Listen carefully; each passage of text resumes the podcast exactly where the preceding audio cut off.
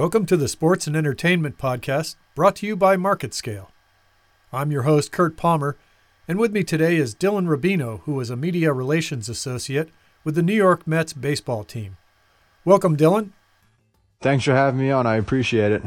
Well, we're glad to have you here with us, Dylan, and each season brings new hope, and sounds like the Mets may be off to a good start this year already. Yes, no complaints so far, so good. He has second best record in the National League currently behind the Arizona Diamondbacks, but it's it's been fun to be a part of so far. I, I joined the New York Mets in January, and ever since then, things really took off from there.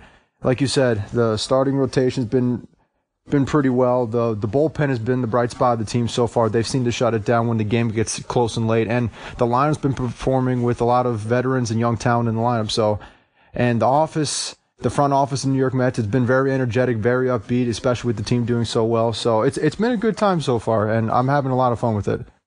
Well, that sounds great, Dylan. Maybe as we get started here, you can talk a little bit about your role. I know it says a media relations associate with the New York Mets, but if you would maybe describe a little bit in more detail your role with the club and how you support them. So I report to the coordinators the director of media relations and the head of PR, who's Jay Horwitz. He's been the PR director for the New York Mets for almost 40 years now, so he's he knows what he's doing and he's very good to work for. But what we, as an associate, what I do is we we come up with the pitching pages for the starting pitchers. So uh, we do we help come up with uh, stat packs, game notes, so we can distribute them to other teams that we played um, during that specific day.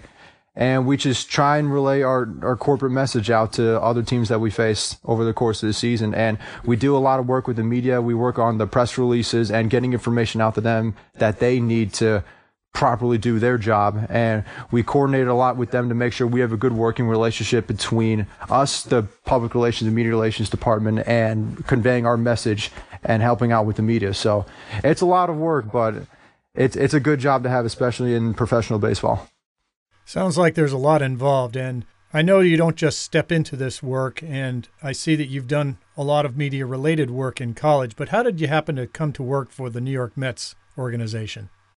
It's kind of a long story, but when I got to Ole Miss, I started writing for the Daily Mississippian, the student newspaper, and I my first job with the paper was to cover the men's tennis team which was interesting. And they did very well that year. And then the old sports editor, David Collier, he graduated and I applied for the sports editor job and I got it. And I happened to be there for two years. And that was during 2014, 2015. The base, Ole Miss baseball team made the College World Series. The football team did I had very two very successful years under Hugh Freeze and knocked off Alabama twice. So it was very exciting to be a part of.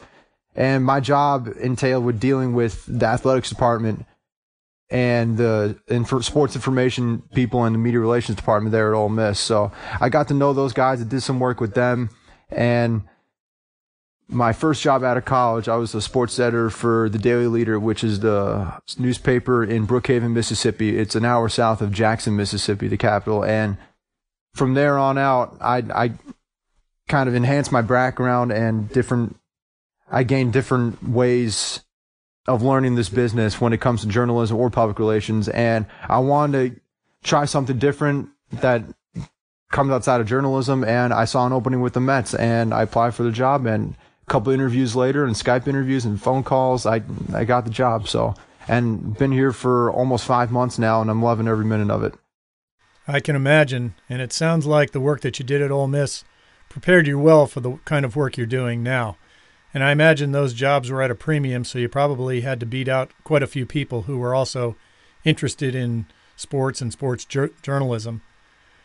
Dylan, maybe you can tell us a little bit about what you see as some of the trends in the industry or the work you do that maybe you've seen over the last year or so.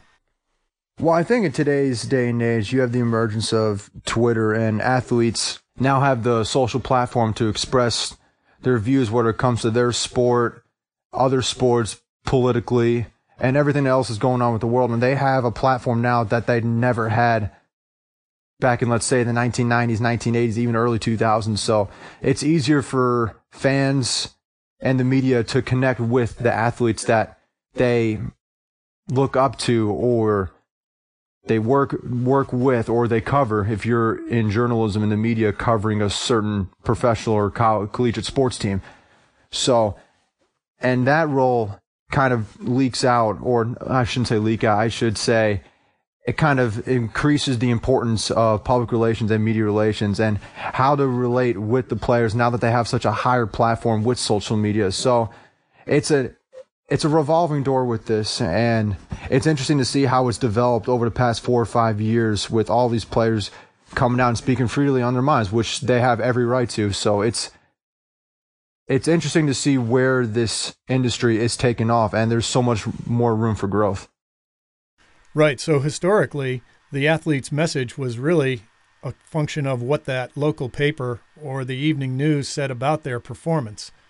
Now, with things like you mentioned, Twitter, and also I, I would assume the Players Tribune, the athlete can more or less control the message that he or she wants to reach their chosen audience. Uh, do you work with the players to determine how they communicate and what messages they're getting out into the public?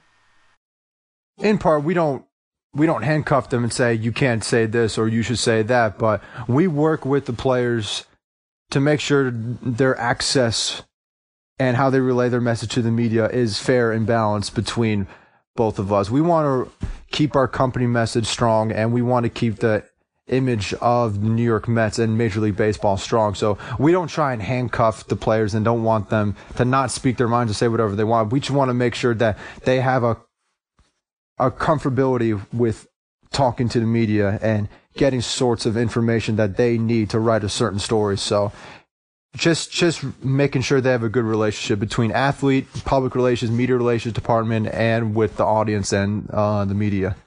Obviously, there are lots of different types of social media available for you and the club to use. Are there diff- different types of examples that you can give to show how social media is used to achieve certain goals for the club? For example, Twitter, Instagram, Facebook, are they being used to increase ticket sales or to reach a different kind of audience, for example? Our social media department has been doing a great job this year. We really emphasized getting out more information and relaying our company message through social media, Twitter, Instagram, Facebook, Snapchat, whatever it may be. And those guys have worked really hard. Those guys travel travel with the team. Some of them, some of them are on the road trip now in St. Louis. Then they'll be going to San Diego this weekend. And they, we've been way more active on Twitter. I think we reached a million Twitter followers in the off season, which is a huge stepping stone and where the department needs to be. And those guys work countless hours. They're some of the first people here during the week and on the weekends, even when we're at home, they're, they're the first people here. So it's been fun to watch them grow and working with them has been fun too. There's been a lot in the press about how the demographics are changing for the audience that watches and follows baseball. Notably, that not as many younger people are getting involved in the game either to play or to watch as a spectator.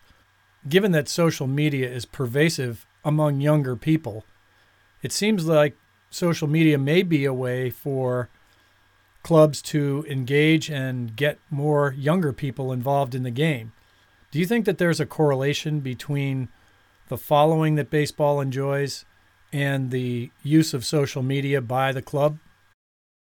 Absolutely, there is, and obviously with the the younger generation coming up, and they want to interact with players, coaches, and their team through social media. And you see all the teams that have uh, very interactive and high profiling Twitter accounts.